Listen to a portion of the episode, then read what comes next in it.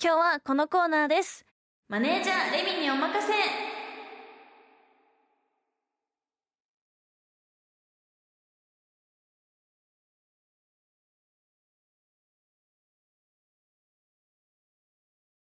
高校でやってみたいことが部活のマネージャーだというレミちゃんこのコーナーではそんなレミちゃんの望みを叶えるとともにリスナーの皆さんの応援してほしいことお悩み誰かに話したいことなどにレミちゃんが応援メッセージアドバイスをくれるというコーナーですはい、早速早速、ご紹介していきまはしい、ょう、お願いします。蝶ネクタイさんです、はいありがとうございます蝶がスーパーの蝶になってます 確かに。歌をうまく歌う方法ありますか 私はうまくも下手でもありません、はい。今度友達6人でカラオケに行くことになりましたお、一人はミュージカルをやっている子でえーものすごく歌がうまいです、うんうんその子ほど上手でなくても下手だとは思われたくありませんどうしたら少しでもうまく歌えるでしょうかとえー、でも友達六人だったらすごい楽しい雰囲気ですよね、きっと。いいと思うけどねだからそんなうまく思われなくてもいいという かうまく歌おうとして逆にそれが緊張とかに、緊張とかに走って逆効果だったら良くないのうで、んせっかく友達と行くなら楽しくそんな気負いせずにねえ行くのが一番だと思いますけどねちょっと一人別格すぎない一人最悪いた方が楽しいですよきっとミュージカルやってミュるージ子カルやってるすごいですけど絶ね対なんか声量とか違いそうだよね違いそうですねマイク通さずに歌うみたいな、その子はその子でやっていただいて、 やっていただいて6人でその楽しんで、うんうんうんなんか盛り上がる曲とかをやったらいいと思います、それこそなんか有名なミュージカルとか確かに、の映画とかのなんか曲をみんなで確かに順番に歌ったりとかねそうですね楽しそうだよね、はいえーでもいいな青友春達で6すね人でカラオなケんか6人ってすごいいいよね、はいちょっと大きめな部屋でどういう年代なんでしょうね高校生なのかな確かに大学生なのかな気になりますけどどうなんだろいいですね楽しそうでうレミちゃん、はい、どうしたら少しでもうまく歌えるでしょうかっていう、えーお悩みというかまあうまく歌える方法っていうのがちょっと気になってる蝶ネクタイさんなんですけど。でも蝶ネクタイさんってうまくも下手でもでねないって書いてあうんうんるので、きっとそんな緊張せずに、ううんまく歌おうってしない方が逆にいいんじゃないかなって思いなるまほすどなるねほ。どもうそこはあまはりい気負いせずに、気負いせずに普段通り普歌っ段た方通がり歌ったら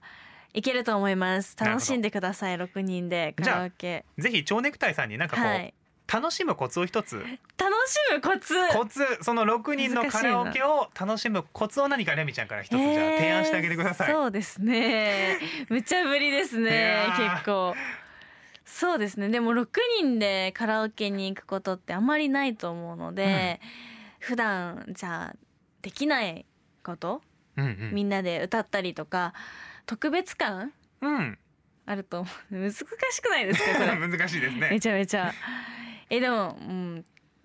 なんかいつも通り楽しめばいいのかなって思います。また普段のそのお出かけとかと違ったね、はい、ちょっと楽しみ違った方もね楽しみ方ができるんじゃないかなって思うので、はい、楽しんでください。ぜひ。ありがとうござあいりまがすとうございます。もう一方、はいピカピカフルーツさんです、ありがあとうりがごとうざいございますます。買い物の時にとても緊張するタイプで困っています、おお、なるほど。家族と一緒の時はいいけうんど一、人の時がひどいです、へーレジで店員さんと向き合うと手が震えてきあてらお金をレジにばらまいてしまったこともあります、うんコンビニのネップリやうん図書館で本を借りる時も緊張します、へー小学生の子なら可愛い感じになるんですけどうん私はもう高校生いい加減直したくてどうしたらいいでしょうかとへえ。レミちゃんはい、はい。まず一つ質問させてください、はネップリってわ何ですかかんないです。ネップリねっぷりってう、んなんだろう、なんか、ネットプリントああ、コンビニとかのあそれだれだそれだ、それだ。わかった疑問が解決しすたごい。今時だ、ねっぷりなんて。ねっぷりその時も手が震えちゃうぐらいえー、なん緊だ張しちゃうろとう難しいですけど家族と一緒の時ははいあんまり緊張しないみたいただ一人の時は一人でお買い物するとちょっと緊張しちゃうとえー、難しいな例えばだけど、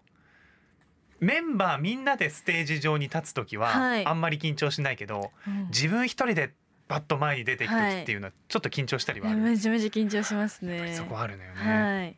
そういうとこに置き換えるとどうやったらそれえーに慣れていけるというか、そうですねでもなんかもう自分の世界にしちゃうほなんかなんだろうもちろんお客さんいいますけど、うんうんうんファンの方がもう誰もいないここは一人の空間だってう思うおー思い込む思い込むなるほどじゃあ店員さ んが人間ではなくて機械だと思い込むそうですねとかかなめちゃめちゃ緊張しちゃうそうなんでえすけど逆にどうですか松原さ僕ね、ん、はい、なんていうのいわゆるちょっといいお店みたいなところ、はい、あー確かにあんまりそんななるほ行どくことないじゃないはいコンビニとかスーパーとかはもう頻繁に行ってはおい買い物して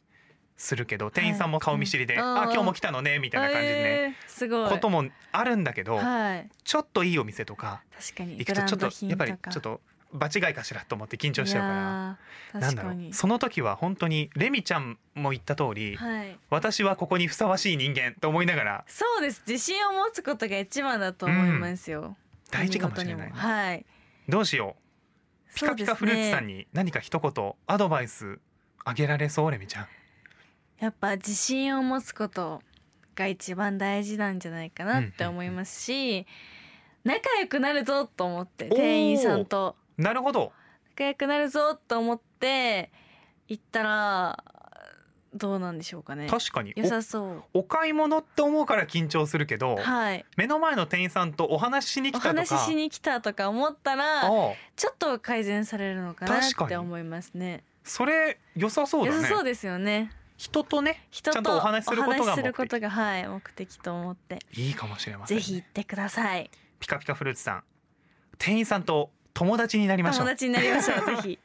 いや今回もたくさん特に今回お悩みが多かったで確すねかに、うんすごいお悩みでしたね。レミちゃんがねお悩みであっても、はい応援してほしいことであっても、はい何でも一言でまとめて解決してくれますんで、はい任せてくださ いぜ言ひった。 な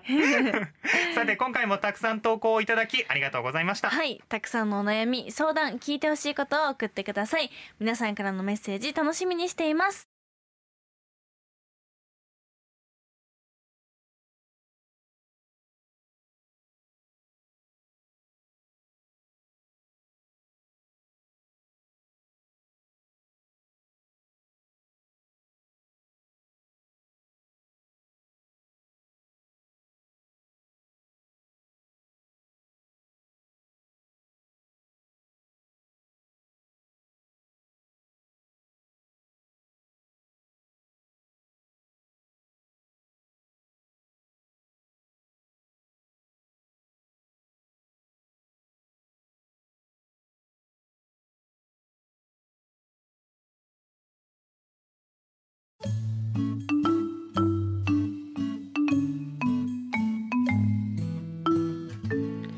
今時ハイスクール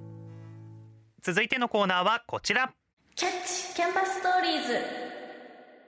このコーナーは私徳永レミが山陰両県の高校や高専に取材に行き学校の魅力推しを生徒の皆さんにインタビューその学校の魅力をラジオを通してリスナーの皆さんにも感じていただこうというコーナーですはい今月は米子北斗高校にレミが取材に行った様子をお届けしますそれでは聞いてくださいどうぞ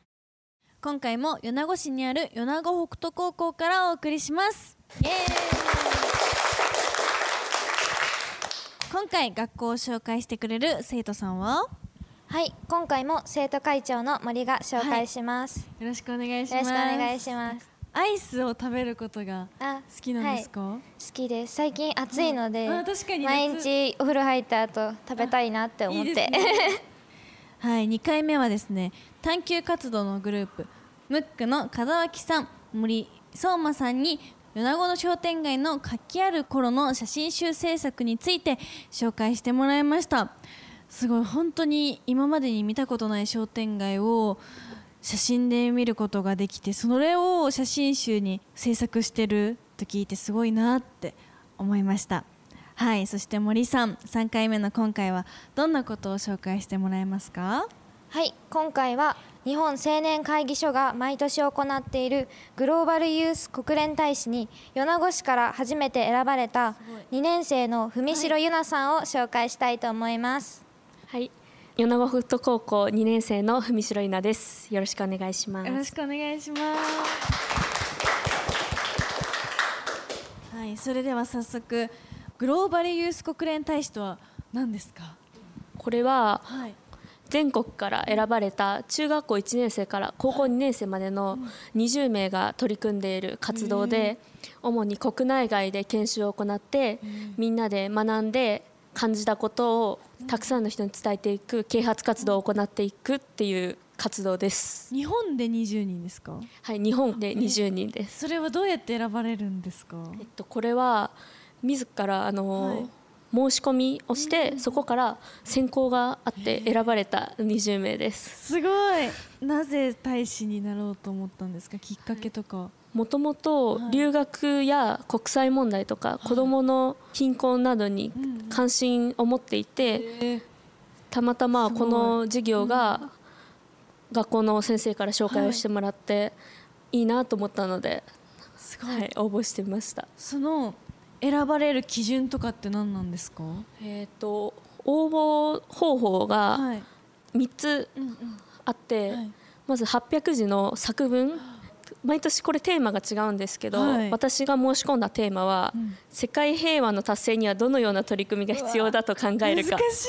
と SDGs と国際問題に関連した一つの国を取り上げて試験を述べるっていうこの2つのテーマを800字に収めた作文とすごい。英語のスピーチええ志望動機を英語で1分程度のスピーチで動画に収めるっていうのとあとは顔写真顔写真はい、ね大事ですよね。で送って審査で選ばれます、英語もじゃあペラペラなんですか。勉強中です、えー、すごい。これが2011年の東日本大震災をきっかけに、あ日本青年会議所から始まった授業なんですけどそうなんですねはい、これが毎年いろんなテーマを元にやっていて、今年のはい。グローバルス国連大使ははい主に世界平和をテーマに行っています、あーなるほどはい、うん、毎年平和について考えようとかではなく、それぞれの年によって全然違うみたいな感じ。いろん。な元は国際問題とか、はいそういうことに関連するものなんですが、うんうんキーワード的なのは毎年違って、えーはい、かっこいい。それはもう完全に自分の考えなんですか。それともどこかから調べたりするんですか。内容とかって。はい内容は自分で考えたことを800字に収めて大使としてどんな活動をされてますか。 今はい。オンライン研修を2回、うん国内研修を2回そしてはいこの間、カンボジアで海外の研修を1回行ってきて、すごい、はいカンボジアに実際に行って、はい20人でですか、はい、20人と行ってきました。えー、すごいどんなことをされたんですかカンボジアと内容は主にカンボジアっていう国がはい近年まで独裁政治とかあー戦争があった国として知られているのでそれに関する施設を巡ったえりー、私たち日本人の学生20名とはいカンボジアの学生20名ー集合してもらってはい日本人1名カンボジアの方1名でバディを2人組になって行動したりしてました。それは自由行動とかもあるんですか自由に回ってカンボジアについて知ってきなさいとかもあるんですかあえっと、ショッピングモールに行ってお昼ご飯を食べたりしてたのでその時はバディとかグループで行動していました自由すに、ごい一泊とか二泊とかですかえっと、7月30日から8月6日まであ約1週間ほど行ってきました、なんか本当に短期留学みたいな感じですよね 短期実で際研に修で、はい、そこからどんなこと学びましたまず一番に感じたのは日本との文化の違いがへーすごく大きく感じました自分は海外に行くのが初めてえでーとてもす緊ごい張してそうですよはいね、海外の文化を学べたっていうのも私にとって貴重な経験と確かもになったし、はいえっと、この研修の中で、うんバディ2人はい組が2つ集まって4人グループになって、プレゼンテーションを作るっていうおー活動もあって、はいそれがとっても時間が短くてそうですよねそう1時間くらいえが準備されている時間で、すごいそ そここでからちょっと、英語で、 スライドも作ってすごいスピーチも英語でするという過酷な過酷ですよね時間があっ大て変それをはいみんなと協力して乗り越えられたのでそれは私にとってと確かてにも達成感もすはごいいです自し、信となりました。実際になんか写真とかあったりしますか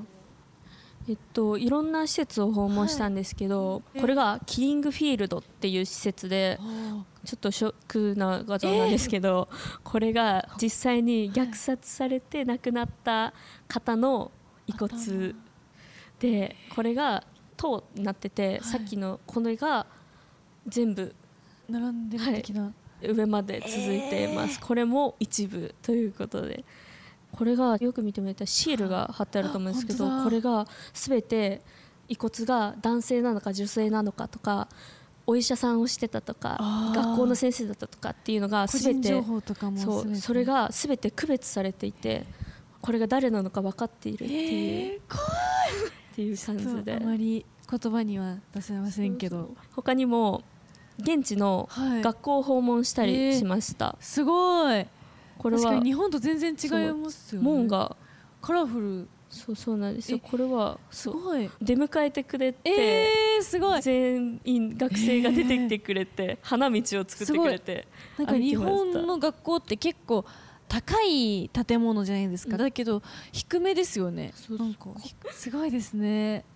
面白いあすごいわあこれはあそう市これ場みはたいな そう市場の写真です。へー最終日にシはいョッピングをする時間があったんですけごど、い何買ったんですかえ私はカバンとあパスポートケースっていうのがあって、あえあー実物持ってくればパスポートケースは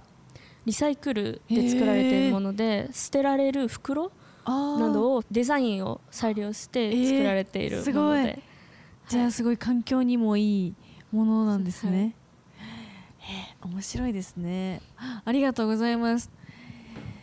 では大使としての今後の活動予定は何ですか？はいえっと、カンボジアでの海外研修を終えて、これからどんどん各大使の地元で啓発活動を行っていくっていう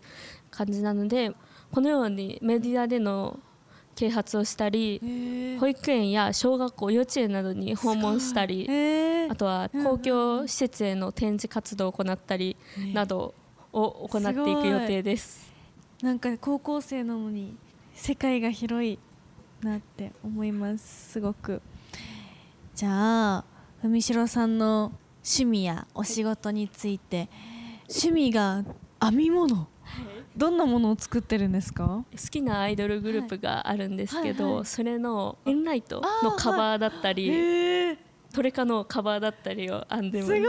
初めて聞きま した。読書もお好きなんであす、ね。はい読書が好きではい。小学校の頃は本当に毎週図書館に通って、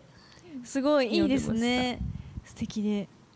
はいでは最後に今後の目標や抱負を教えてくださいはい、このグローバリウス国連大使の活動を通して、はい自分がやりたいことをん見つけるっていうのが今の目標で、あはい将来どういう道に進んでいくのかなどを決めて、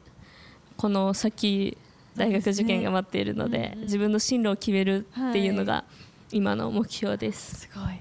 なんか普段グローバルユース国連大使の方と話す機会もないですし今日初めて知ったのでこういう貴重なお話だったり体験を聞くことができてすごく嬉しかったし楽しかったですありがとうございましあたりがとうございました。今回かなり国際的なお話いやーすごい貴重なお話を聞かせていた国だき連ま大した使全国で20名はいそのです20名の中に選ばれたはい2年生の文弘さんにお話を聞いたということで、はいすごくない選抜のまず試験が難しいやー難しいそうでしたね内容の論文それも800字だよはい小論文みたいいやー入試、の試験みたい大変うんで英語のスピーチもしてはいあと顔写真顔 自身あと顔写真すごいやいすよごなかったですなんか同い年うんうんうんだと思うんですけど、うん同い年じゃないみたいでもう人生何周目ですかって聞きたくなるぐらい もうどんどんいろんなお話が,、うんが出てきていやすごいなと思いましたグローバルな視点というか、はいグローバルですねねえ、だってカンボジアに研修に行って、はい現地の高校生と二人一組でバディを組んで活動した時も、うん文化が違いますよね日本人と、その視点を高校生で持てるんだと思って視点が全然違うなと思いました、やっぱり、そこまでうんこの国際問題について主体的に考えて、自分で考えた行動したことがどうなっていくのかっていうのをこれから発信していく立場になっている。かっこいいですねうん全国で20名のその代表者の一人に選ばはれいたということで、鳥取県でね今後世界的なグローバルな視点うんうんで物事を語ってくれる文そ城うさん、ですね楽しみにして期待していきまましょうすねはい来週以降も取材の様子をお届けしますお楽しみに